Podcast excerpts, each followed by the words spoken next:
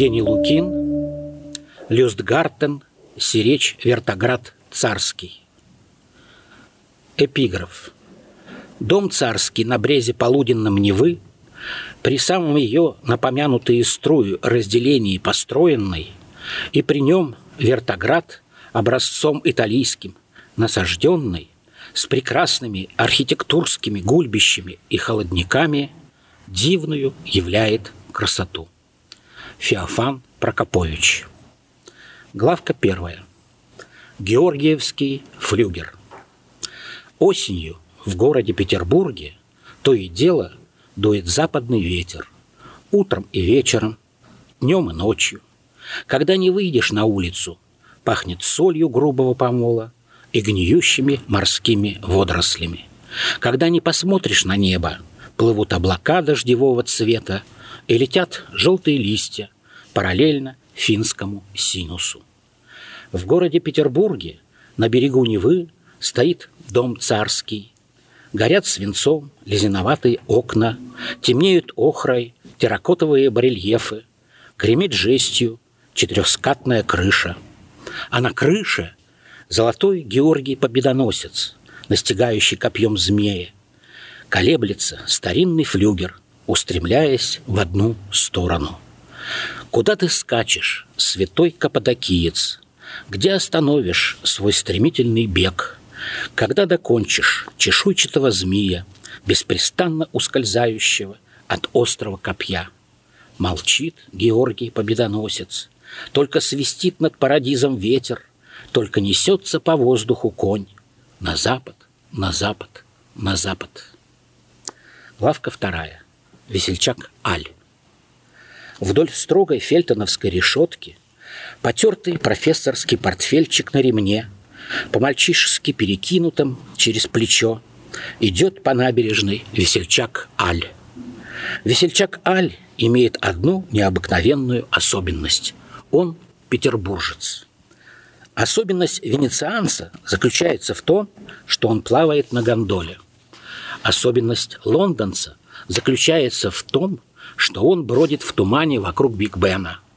Особенность парижанина заключается в том, что он гуляет по Елисейским полям. А каков отличительный признак петербуржца?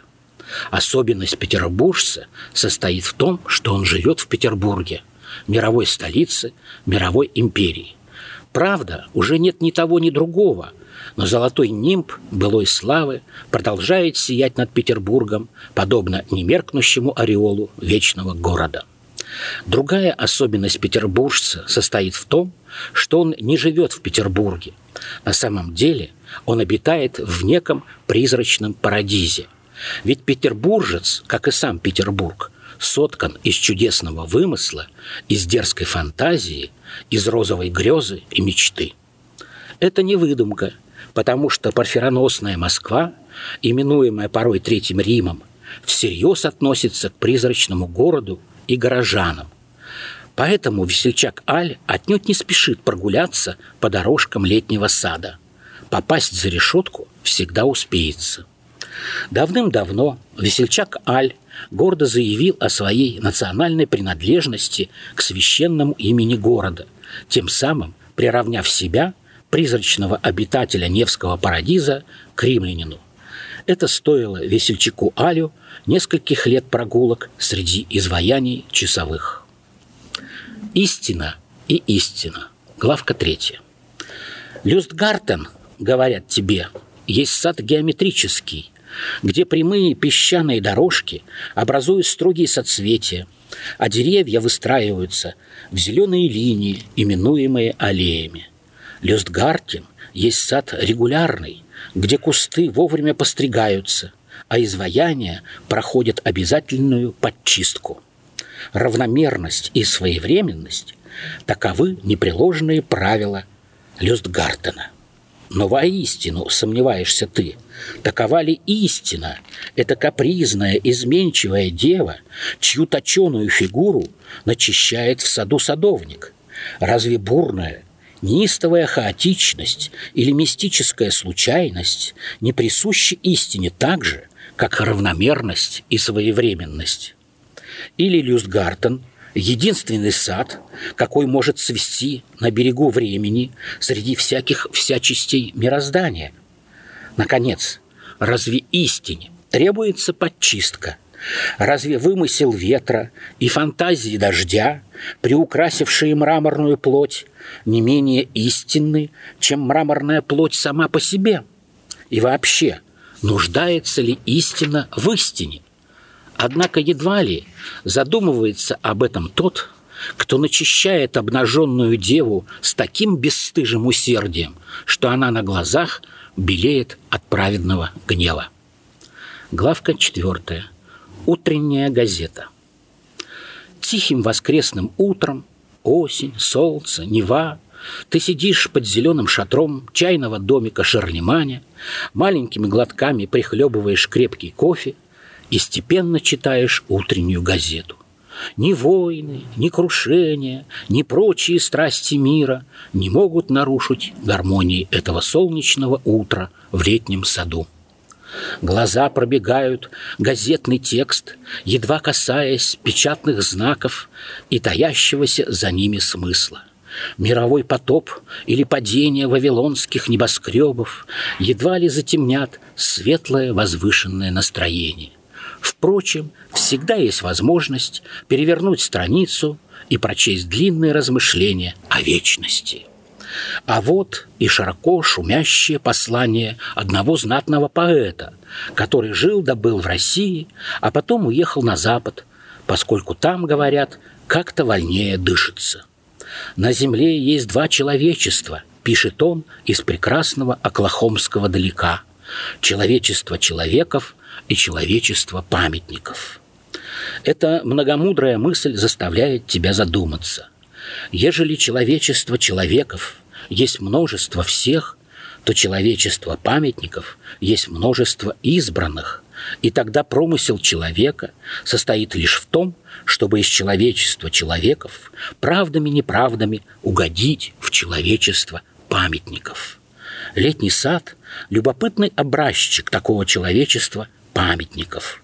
Вот ущербный бюст римского баловня Нерона, который по своей прихоти спалил Рим – а вот мученический бюст его учителя Сеники, который по прихоти Нерона покончил жизнь самоубийством. Палач и жертва уравнены в человечестве памятников. В человечестве памятников нет грани- разницы между разрушителем и создателем, между Геростратом и Проксителем. Человечество памятников бесчеловечно, а значит невозбранно от Бога. Наверное, поэтому на Западе над могилами издавна воздвигались чудесные монументы, а в России – вечные кресты. Этакая роскошь тихим воскресным утром пройтись по тенистым аллеям летнего сада, полюбоваться кремнистой аллегорией зари, а потом пуститься по кругу от солнечного полдня до восьмиконечного заката – и почему-то не обнаружить среди мраморных статуй мраморного двойника знатного поэта. Главка пятая. Пограничник Аполлон. В летнем саду есть таинственная граница, неприметная с первого взгляда. Ты медленно идешь по главной аллее, минуя равномерно расчерченные песчаные дорожки, любуясь равномерно усаженными деревьями и равномерно уставленными изваяниями. И вдруг это узкое размеренное пространство распахивается, обретая какую-то неизъяснимую пустынность и свободу. Каменное население сада остается позади. Впереди маячат лишь одинокие прохожие, под разноцветными зонтиками. И ты внезапно осознаешь, что переходишь из душного мраморного космоса в буйный зеленый хаос, где владычествует ветер с резким солнечным дождем наискосок, не ведающим ни золотой линейки, ни точной меры, признаков разумного бытия. А на границе этого бытия, вооруженный тугим луком гармонии, стоит неколебимый Аполлон, прицеливаясь в неясное, неведомое, неистовое. Невольно задумаешься, кто и когда отдал ему приказ о вечной охране космической границы. И вот он стоит, ни шагу назад, на рубеже вселенского мира, пока два молодых пограничника, зеленые береты, грубые кирзовые сапоги, потягивают пиво и косятся на смазливую девицу, зашедшую полакомиться в чайный домик Шарлеманя. Главка шестая. Мыслящий тростник. Статуя царя Мидаса в летнем саду поступает точь-в-точь, точь, как ее истинный хозяин, некогда награжденный ослиными ушами за упорное нежелание вовремя перестроиться, вовремя переметнуться, вовремя стать на выгодную сторону. Однако медасовский консерватизм куда как далек от пресловутой твердолобости. Он трагичен, потому что человечен. В конце концов, кто такой Аполлон? Божественный кефарет, искусно извлекавший из кефары волшебные звукоряды любви и счастья. А кто такой Марсий? Всего лишь одаренный флейтист, мастерски подражавший соловьиным трелям до журчанию родников, отчего дерзнул потягаться с Аполлоном в искусстве мусикийского лада. Вот начинается необыкновенное состязание – и царь Мидас решает мучительную проблему выбора между музыкантом и Богом, потому что предвидит, в случае своей победы Аполлон неминуемо сдерет с несчастного Марсия кожу живьем. И когда замолкают последние созвучия, царь Мидас оказывается единственным, кто вступается за смельчака. Милый, милый, смешной дуралей, жестоко наказанный за свое человеколюбие и добросердечие.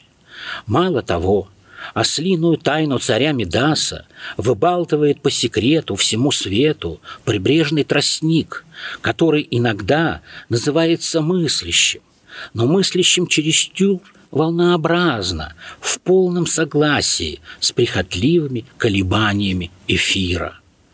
Униженный царь Медас скрывается от посторонних глаз. Ему не мил белый свет, потому что всякий хочет поглазеть на злополучного человека-любца и вдоволь посмеяться. Где статуя царя Медаса? Она сейчас на реставрации. Что там реставрировать? Ослиные уши? И ты явственно слышишь язвительный шепоток мыслящего тростника. Главка седьмая. Камилла. Где же тот памятник, чудесный и вечный, который крепче меди и выше пирамиды? Не сломлен ли быстротечным вихрем? Не сокрушен ли полетом времени? Не вынесен ли из сада ночным вором? Не передан ли реставратору, как художественный лом? Где же тот памятник, воспетый его италийским живым двойником Горацием? Неужели не удостоился почетного места среди других монументов? Зато есть другая статуя, красавицы Камиллы, что погибла от яростного меча своего брата Горация. В междуусобной схватке тот сначала прикончил ее жениха, а потом порешил и саму Камилу за попреки. «Это жестокая судьба», — пояснил он впоследствии, заставила меня повторить поступок Ромула, пролившего невинную кровь брата Рема и на веки веков заклявшего кровь правнуков. Кто посмеет теперь называть Квинта Горация Флакка злодеем? Кто отважится обвинить поэта в палачестве? Вряд ли найдется желающий бросить камень в нерукотворный памятник, который воздвиг себе этот великий римлянин. И лишь одно остается тебе неясным. Эта скорбная печаль светится на лике Камиллы или отражается вечный огонь, горящий над жертвенным могильником Марсового поля. Главка восьмая. Масляная лампа. Все дело, конечно, в масляной лампе. Слишком длинен ее фитилек, чтобы не колебаться от взволнованного дыхания психеи, слишком ярок сияющий огонь, чтобы не озарить удивительную красоту златокудрого бога, слишком жгуче кипящее масло, чтобы не обжечь нежную плоть Амура. Короче говоря, все дело в несовершенном устройстве старинной лампы, изобретенной наспех каким-нибудь любовником для бесконечных ночных услад.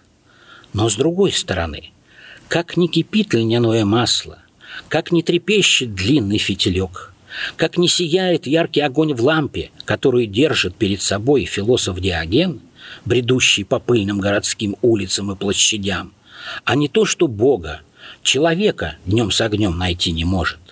И значит, все дело не в лампе, все дело в зрении, хотя Диоген отнюдь не страдает слепотою.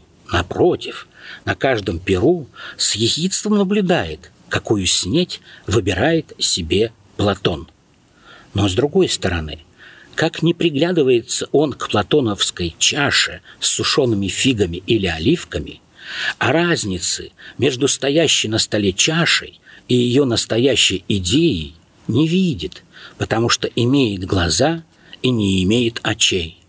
И значит, все дело не в зрении, все дело в душе, все дело в той самой психее, которая одна, с лампой в руке, устремляется по аллее старых лип к темному чертогу любви, в страстной надежде обнаружить там человека, а не какое-нибудь чудовище.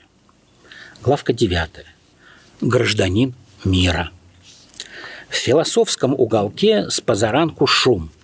Философ Диоген влезает на гранитный постамент, установленный среди статуй других античных мудрецов, и начинает философствовать.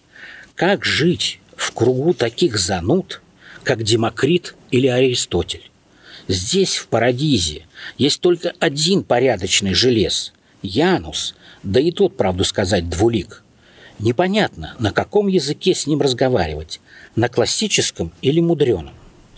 Упадет ли осенний лист на седую макушку, примостится ли воробей на складчатую тогу, философ Диоген продолжает мудрствовать. Что делать здесь, в Парадизе, умельцу по части речений, лишившемуся крова, города, отчизны? Остается одно – просить подаяния у какой-нибудь скульптуры и получать брезгливый отказ. Такова невеселая участь всякого гражданина мира. Зажжется ли восьмиконечная звезда на загате, разбросает ли ночь траурные маки, с диогенного постамента доносится одна печальная песнь. Везде в мире дорожат гражданами мира, и только здесь, в Парадизе, не ценят. Пойду на Пантелеймоновскую улицу, поклонюсь памятной доске бродячего Иосифа. Это единственный умелец по части речи, с которым я могу говорить на одном языке. Главка 10. Петрушка и Пушкин. Солнце русской поэзии Александр Сергеевич Пушкин живет на Пантелеймоновской улице в доме Оливье. Этот дом называется так в честь знаменитого салата, придуманного французскими гурманами, которых суровые якобинцы выдворили из Парижа за изнеженность. Но петербуржцы оказались истинными поклонниками изысканной кухни и потому приютили несчастных изгнанников. Те в благодарность изобрели салат оливье, который прекрасно сочетался с либерте, эгалите, фратерните и прочими заморскими яствами. Солнце русской поэзии Александр Сергеевич Пушкин ежедневно встает ни свет ни заря. Солнышко встало, всплескивает руками няня Арина Родионовна и немедля подает утренний завтрак. Как и полагается в доме Оливье, Завтраком является упомянутый салат из теплого рассыпчатого картофеля, тающего на губах куриного подгузка, хрустящих соленых огурчиков и мелко покрошенных желтков, обильно политых особенным прованским соусом, изобретением модного французского кулинара Ивана де Иванова. Солнце русской поэзии Александр Сергеевич Пушкин смотрит на блюдо, и обнаруживает отсутствие главного ингредиента. «Где Петрушка?» – грозно вопрошает он. «Где ж ему быть?» – досадует Арина Родионовна. «Опять валяется без толку где-нибудь на огороде». Взбешенный поэт скакивает, ночной халат, туфли на босу ногу. Мчится в Петровский парадист, где на императорской грядке тайком срывает пучок петрушки. Дома, увенчав салатницу зеленым листом, победно провозглашает «Летний сад – мой огород». Главка одиннадцатая. Райская усадица. Как дело было? Государь Петр Алексеевич, возмечтав воздвигнуть на севере Парадис, собрал многотысячное войско. Блестят пушки, натертые ружейным маслом, блестят солдатские парики, натертые маслом лины, и двинулся в поход к Невским берегам, где разбил в пух и в прах шведскую драгонию. Разутешился государь Петр Алексеевич и пошел вдоль реки, через дремучий ельник да чахлый березняк, искать подходящее место для парадиза. И вдруг видит, цветет на берегу прекрасный сад виноград, а посреди стоит усадица, обсаженная зелеными пучками петрушки. Парадиз, да и только – посылает Петр Алексеевич фельдмаршала Меньшикова спросить, нельзя ли купить эту райскую усадицу. Старая служанка по-чухонски пояснила, что хозяина, майора фон Конау, нет дома. «Конау?» – переспросил Меньшиков и, довольный, отрапортовал государю. «У канал хозяин, Петр Алексеевич». Главка 12. Королевский девиз. Как дело было – шведская королева Христина, длинные локоны, кружевные оборки, дорогая цепь с жемчужной подвеской, поднималась засветло. Еще на небе звезды зябнут, а она уже чудачится. То зовет возлюбленного маркиза кофе пить, то ученого-философа разум острить. Ее девиз – каждое утро непременно делать пару добрых дел.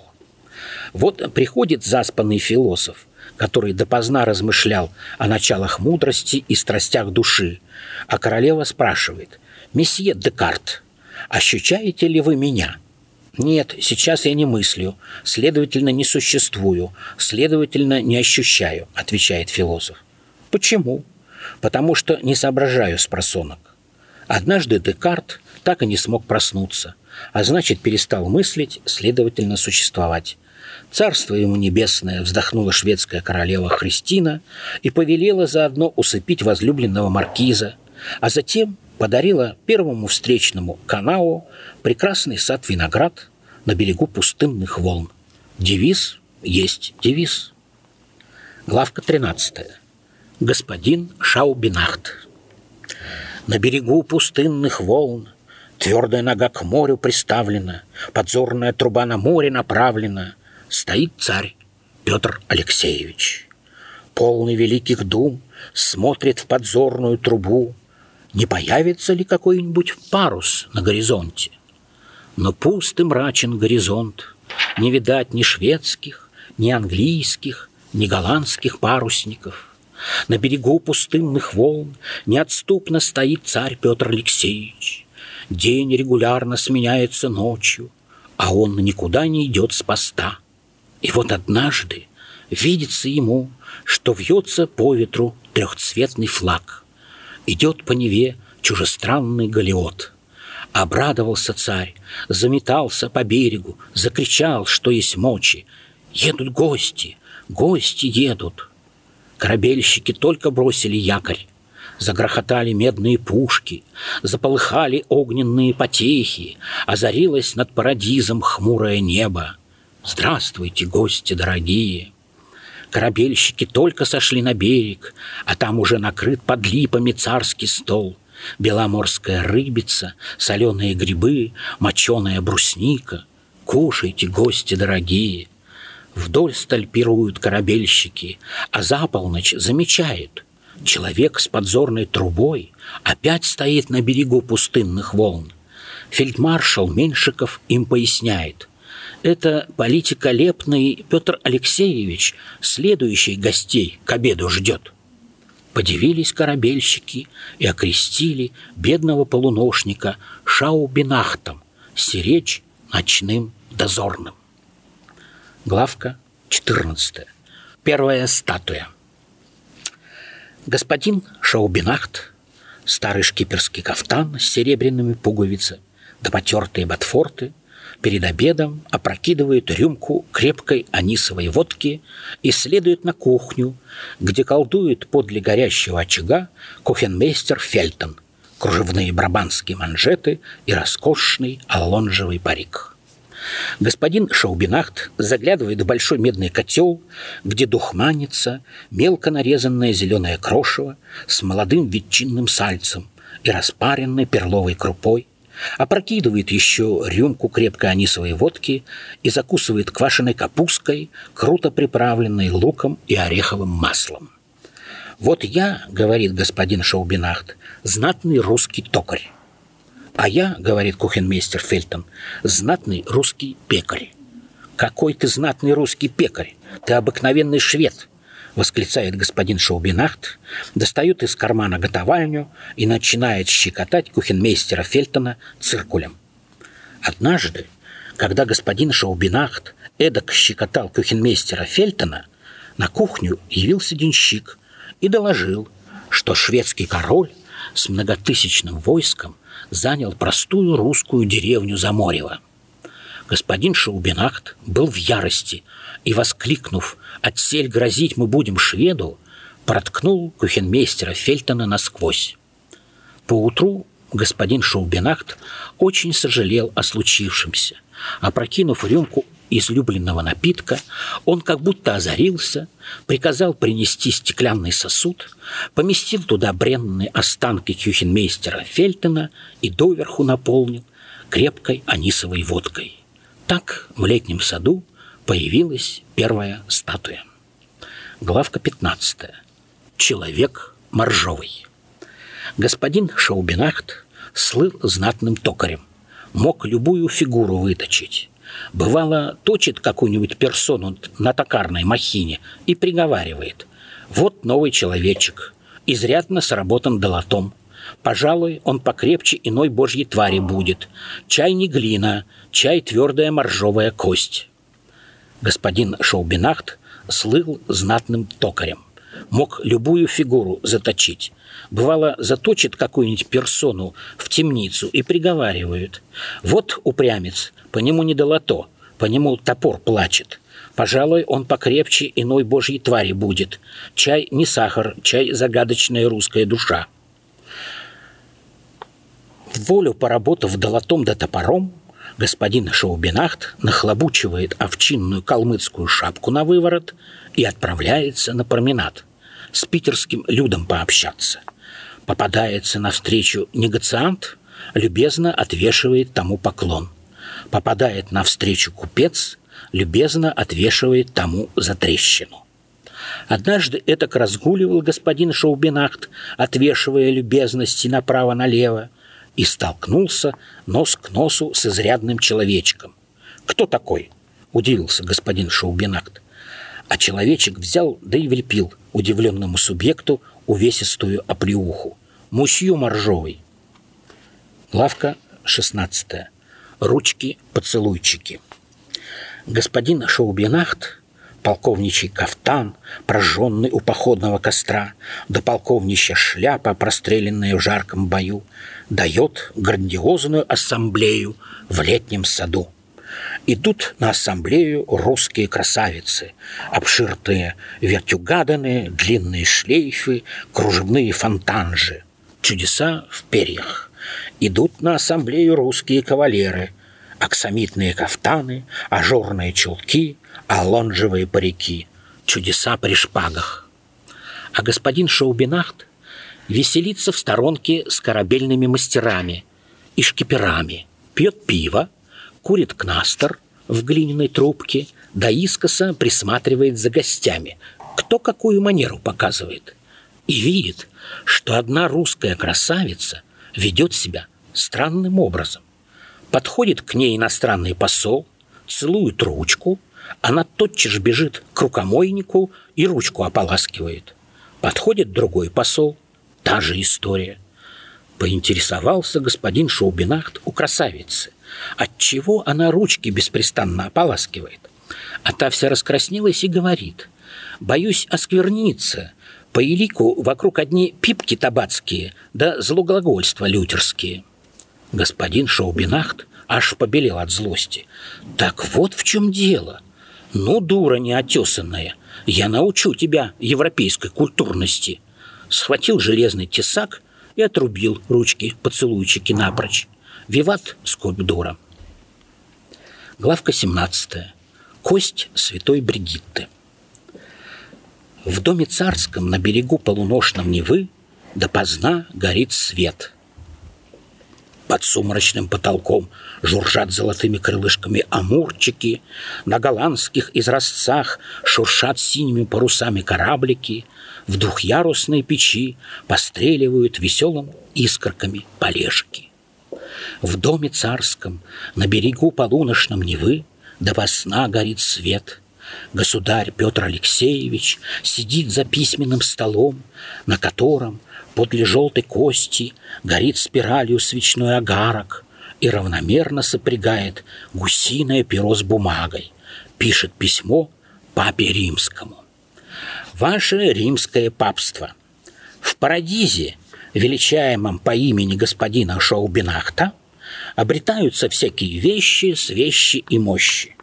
Из вещей имеется ботик, держащийся на плаву, из вещей имеется агарок, годный к просвещению, а из мощей – кость святой Бригитты.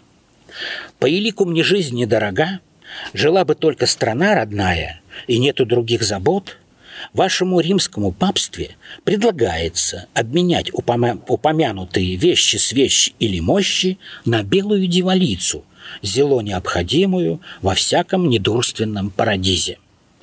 Тут подул западный ветер, растворил стекольчатое окошко, затушил свечной огарок.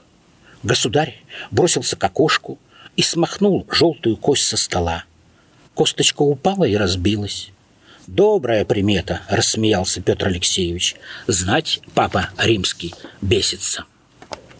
Главка 18. Ненаглядный идол Венус. Наконец, свершилось. Петр Алексеевич получил от папы римского подарок – статую богини любви, сиречь белую дивалицу. И так прекрасно была статуя, что царь тут же окрестил ее ненаглядным идолом Венусом и приказал фельдмаршалу Меньшикову приставить к ней надежного караульщика. С позаранку прибыл надежный караульщик, взглянул на статую, взглянул на царя и загадочно произнес «О, Петр, Петр!» Вот стоит в летнем саду караульщик, Зеленый камзол обшит серебром, Сапоги начищены до блеска, Огневая пищаль водружена о плеч, Охраняет римскую богиню. Очей не сводит с нее ни днем, ни ночью. Кажется, скоро сам окаменеет под ветром, как эта мраморная красавица. Но погреться в караулку не идет. То ли дисциплину соблюдает, то ли любовь стережет. А как завидит царя, так зовет сокровищем полюбоваться. О, Петр, Петр! Вот катит петербургская зима с разудалым морозным бореем на облучке и серебряным колокольчиком под месяцем. Царь с челядью перебирается из летнего в зимний дворец. На повозке грузится в суматохе домашний скарб. Граненые склянницы до канделябры, квадранты до глобус. Тут фельдмаршал Меньшиков спохватывается – а куда ненаглядный идол Венус делся? Так караульщик мукнул из любви. Какой караульщик? Так Петровский. Главка 19. Метаморфозис. У летнего сада на голове клобук монашеский, под, мыш... под мышкою глобус малый, под рясою книжка Декартова. Батюшка Фиолог благословляет всякого входящего – воля Господня да будет. А за спиною батюшки высится господин Шаубинахт и всякого входящего без церемоний лишает образа Господня, бреет начисто острую бритвой. Сие плата за вход в парадиз.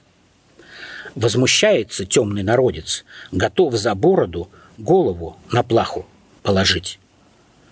Не дорога ли плата за вход – Ведь не страшную образину, но святой образ каблят. А батюшка Фиолок отвечает, «Мнение мое тьма и пыль, но мнится брода отрастет, а голова нет». Не всякий входящий соглашается с этим, и тогда его жемчужную маковку нанизывают на железное тульское копье. Наконец иссякает длинная очередь, а господин Шаубинахт только разошелся, разутешился, раззадорился. «Пора и тебе, Божий человек, осветить парадис!» Вжикнул острую бритвою, как косою, и обрил под метелку батюшку фиолога. Батюшка оторопел, судорожно схватился за осрамленный подбородок и в сердцах смачно сплюнул. Антихрист сочинил из России метаморфозис. Главка 20. Шемякин суд. Пришла пора. Умирает государь Петр Алексеевич. И так тяжко умирает, что леденеет обезумевшая Нева, печальный георгиевский флюгер стремится в обратную сторону, а бледная дьяволица вещает в слезах. Здесь статуи кровью исходят недаром. И вот является государю Петру Алексеевичу заграничное видение в черной холщовой тужурке и черных холщовых штанах, в черной кепке-шестиклинке и черных хромовых сапогах, а на правой щеке, как некая потусторонняя метка, олеет страшный рубец. «Зачем явился?» — хрипит государь. Но видение безмолвно приближается к изголовью, извлекает из-за щеки стальное лезвие и, не спеша, начинает выбривать благородное чело, осторожно свивая каждую снятую прядь в тонкую кисточку для рисования. «Сгинь, неведомая сила!» — заклинает государь. Тут последняя прядь, убеленная сединой, падает на подушку, а следом падает в Божьи руки оголенная царская душа. «Ужо тебе!» — грозит видение и сдувает с лезвия последний серебряный волосок. Главка 21. Сфера амнезии. Один петербургский художник, который не художник, свои художества, которые не художества, творит, но не сотворяет, хранит, но не охраняет на своей даче, которая не своя. Однажды, вернувшись из-за границы, которая уже не за граница, заявляется он на свою дачу, которая не своя, и обнаруживает, что не обнаруживает там ничего. Художник, который не художник, обращается в милицию, которая уже не милиция, и заявляет, что его художество, которое не художество, канули, но не в лету, а летом. Милиция, которая уже не милиция, обязуется, что не обязуется разыскивать художество, которое к тому же не художество, и потому скрывается, что не скрывается. И тут художник, который не художник, малость трогается, что трогается в летний сад выписывать художество среди мусора, который не мусор, а сплошная сфера амнезии. Главка 22. Дура Лекс. Воные годы – когда белые очи были белее, любовь светлее, а летний сад таинственнее, влюбленные петербуржцы и петербурженки тайком перелезали через ограду и гуляли по волшебным аллеям. Поскольку ночные прогулки в саду возбранялись, на влюбленных устраивались милицейские облавы, и пойманные сопровождались в не столь отдаленный участок. В не столь отдаленном участке высокий лоб с умными залысинами практиковал по ночам некий студент Воробьев, который на допросах любил щегольнуть своими познаниями в области римской литературы и юриспруденции и частенько запугивал допрашиваемых знаменитым латинским изречением «Dura lex sed lex» – «Закон суров, но это закон». В не столь отдаленный участок влюбленных приводили обычно к полуночи, когда студент Воробьев уже дочитывал очередное жизнеописание какого-нибудь римского императора Тиберия, прославившегося тем, что устанавливал в гротах живые статуи фавнов и нимф, которые прилюдно занимались сладострастными утехами. Начитавшись подобных жизнеописаний, студент Воробьев уже ни на йоту не сомневался, что пойманные любовники совершали в летнем саду те же развратные действия, что и тибеевские фавны и нимфы. Поэтому знаменитое латинское изречение «dura lex sed lex» он переиначивал и толковал по-своему. «Закон справедлив, но вы все равно сядете». Однажды к студенту Воробьеву привели влюбленную парочку – тощего очкарика и гарную девчину, крашенную с головы до пят. Воробьев уже предвкушал слезные девичьи заверения, что ничего предосудительного они не делали, только целовались. Он поднял было палец кверху и произнес «Дуралекс», как девчина злобно зыркнула на него и гаркнула «Сам дурак». Главка 23. Кобзарь. Великий, но малорусский кобзарь Тарас Григорьев, сын Шевченко, еженощно отправлялся на каторгу рисовать статуи в летнем саду. Установит деревянный мольберт, разложит цветную палитру и кисточки, настроит острый глаз на даль и ждет. Тиха петербургская белая ночь, Ни волна Невская не всколыхнется, Ни птица воробьиная не встрепенется, Ни решетка железная не шевельнется. Кругом дивный мир, кругом чудное согласие, Кругом мусикийская гармония, Ни тревоги, ни переполоха. Великий, но малорусский кобзарь Тарас Григорьев, сын Шевченко, Скрестив на груди каторжные руки, Всю ночь напролет сидит у деревянного мольберта, Всю ночь напролет поджидает, Не появится ли откуда-нибудь настоящий русский художник. И вот однажды дождался. В туманной глубине аллеи Замаячили два видения — они не шли, они плыли над песчаной дорожкой сада, как белые лебеди, и лица их светились необычайным светом, словно лики святых апостолов в Гефсиманском саду. Остановились художники Жуковский и Брелов подле великого, но малорусского кобзаря и спрашивают, «Чего тебе надобно?» «Каторга замучила! Ослабоните!» — возопил Тарас Григорьев, сын Шевченко, и, толкнув деревянный мольберт, пал в ноги светлым видением. «Надо помочь несчастному», — расчувствовался Жуковский и наказал Брилову нарисовать портрет, дабы выручить великого, но малороусского кобзаря из беды. «Твой наказ исполню охотно», — откликнулся Брилов, «но портрет будет твой, а не этого каторжника». Главка 24. Железный истукан. Один петербургский художник сотворил по некому заказу железного истукана. На точенный стан Аполлона накинул щегольскую шинель, чистые руки припрятал за спину, а голову украсил сталистой фуражкой. Сияет железный истукан, как живой, хоть выставляй перед всем честным народом поставил воятель своего истукана на шпалерной улице и пошел с товарищами посольскую водку пить, да розовым осетром закусывать. Открывает, там стоит железный истукан и огнистыми очами сверкает, как будто собирается взглядом изжечь и испепелить. Отпрянул воитель от истукана, бросился в мастерскую, спрятался за ширму, Ночной гость, гремя коваными сапогами, повсюду преследует своего создателя. Наконец, поймал беглеца и на плечо стальную державную длань положил. Взвыл от горя воятель, и с той поры стал прозываться Горевым. Вот ваяет Горевой статую харизматического русского императора с мальтийской звездой на груди. Как обычно, посмотрит на мраморного кумира в летнем саду, тяжко вздохнет, чуточку погорюет, слегка четряхнется и снова ваяет.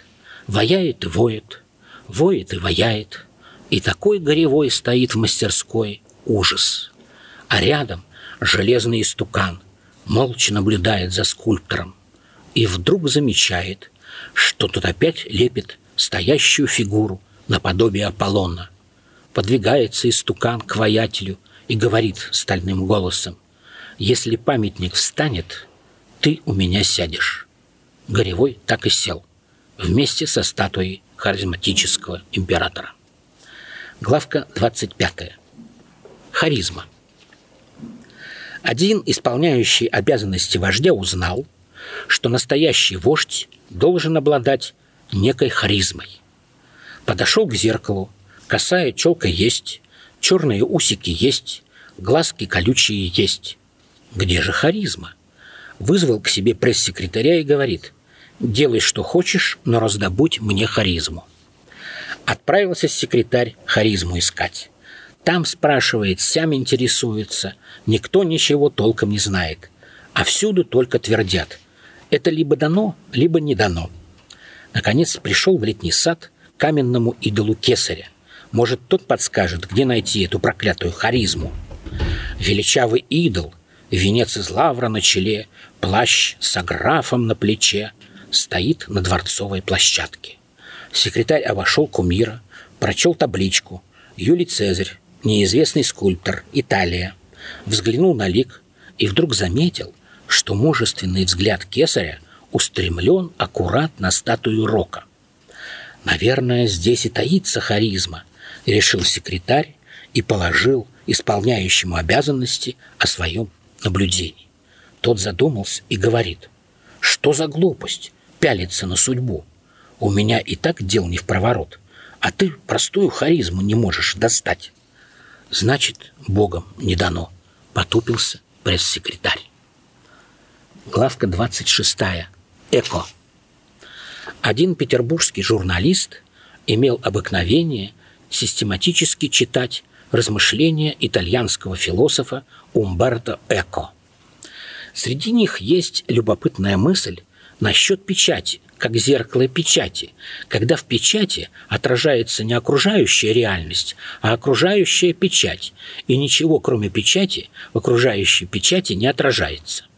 В классические времена такое чудное явление зеркала в зеркале предосудительно называлось нарциссизмом, а во времена нынешние почему-то называется свободою слова – Бывало, журналист до того начиная, начитается размышлений итальянского философа, что откликается только на два слова – «умберто» и «эко». Однажды, фланируя в летнем саду, с книжкой своего кумира, он услышал знакомый звук. «Эко!» – громко звал некий гражданин, слегка расположившийся на скамейке, и повторял «Эко!» Журналист приблизился к незнакомцу и, надеясь на упомянутую зеркальную взаимность, вежливо спросил «Умберто?» Гражданин тупо взглянул на него и, дохнув сив... сивушным перегаром, изрек «Эко надрался». Главка 27. Стрельба по-аполлонски. Один петербургский поэт, певец Люсгартена и иных вертоградов, поделился своими размышлениями накануне выборов – в жизни идет постоянная борьба двух начал – дионисийского и аполлонического. Для первого начала характерно иррациональное стремление к свободе и хаосу, когда разрушается старое мироустройство и торжествует стихии. Однако окончательная победа дионисийства означает смерть всего сущего. Поэтому следом наступает аполлоническая эпоха, которой присуща разумность, упорядоченность, законность. Полагаю, что будущим президентом России станет Аполлон, но отнюдь не Бельведерский. Это предсказание литературная газета напечатала рядом с призывом цивилизованно выяснить отношения между писателями, для чего провести турнир по стрельбе из любого оружия, от классического плевка до духового ружья. Один заглавный петербургский писатель прочел оба материала сразу и решил, не дожидаясь турнира, тотчас отправиться к огневому рубежу. Он вооружился телефоном и, набрав семь магических цифр, открыл дружественный огонь. «Друг мой, что за околесицу вы наговорили? Что за ахинею напечатали? Я знаю список кандидатов в президенты, как отче наш, и уверяю, никакого Аполлона там нет». Главка 28. Петербургская Севилла. О чем пророчит петербургская Севилла, перебирая мраморные четки? Нетрудно догадаться. Одни и те же предсказания цветут на островах. О гибели великого города, о несчастной судьбе святынь, о нашествии диких варваров. Честно говоря, не надобен пророческий дар, чтобы предсказать. Ливни пройдут и снега, дни ледяные настанут. Увы, тайна теряет свою тайность, и пусть римский император Троян, покоривший фракийцев и германцев, ассирийцев и даков, увенчается лавровым венком и навеки веков сокроется в земле немейского цветка, его немеркнущая слава слегка померкнет, когда немейский цветок превратится в обычный сельдерей или петрушку. Но когда этот мир, полный сбывшихся прорицаний и разгаданных тайн, совершенно потускнеет и поблекнет, все равно останется одно последнее пророчество, какое она шепчет Сивилла мертвыми устами, укрываясь в глухой дощатой мгле. С четырех сторон зима наступает, уже не скажет никто, что встретил в саду человека. Главка 29. Небесная картина. Сегодня Невская даль заглушена нежным осенним туманом. Толком не разглядеть ни соборного шпиля, ни ангела на сфере, застлана синей роздымью, как таинственная мальцевская картина, что отразилась в задумчивых глазах ее создателя.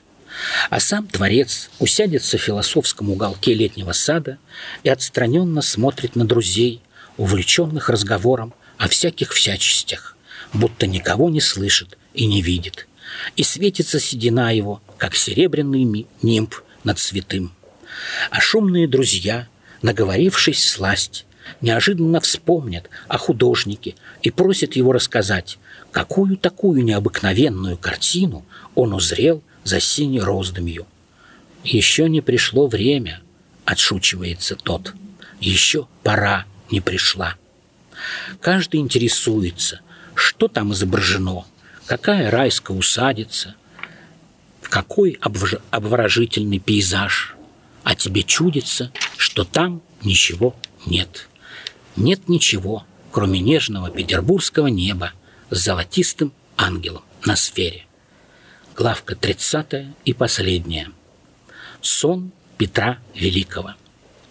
И снится государю Петру Алексеевичу сон, будто рослые преображенцы стоят на краю парадиза и рубят на наотмашь Невские волны, сверкают в воздухе точеные палаши, летят на ботфорты болотные брызги, отсекают парадиз от материка. И снится государю Петру Алексеевичу сон, Будто конь белый, да конь рыжий, да конь вороной, Под черными пополомами, запряженные цугом, Идут по воде, как посуху, и неудержимо Тянут за собой парадиз в открытое море. И снится государю Петру Алексеевичу сон, Будто деревья наполняются попутным ветром, как паруса, А ожившие изваяния машут напоследок белокаменными обрубками, И плывет парадиз в незнаемые дали, как волшебный корабль. thank you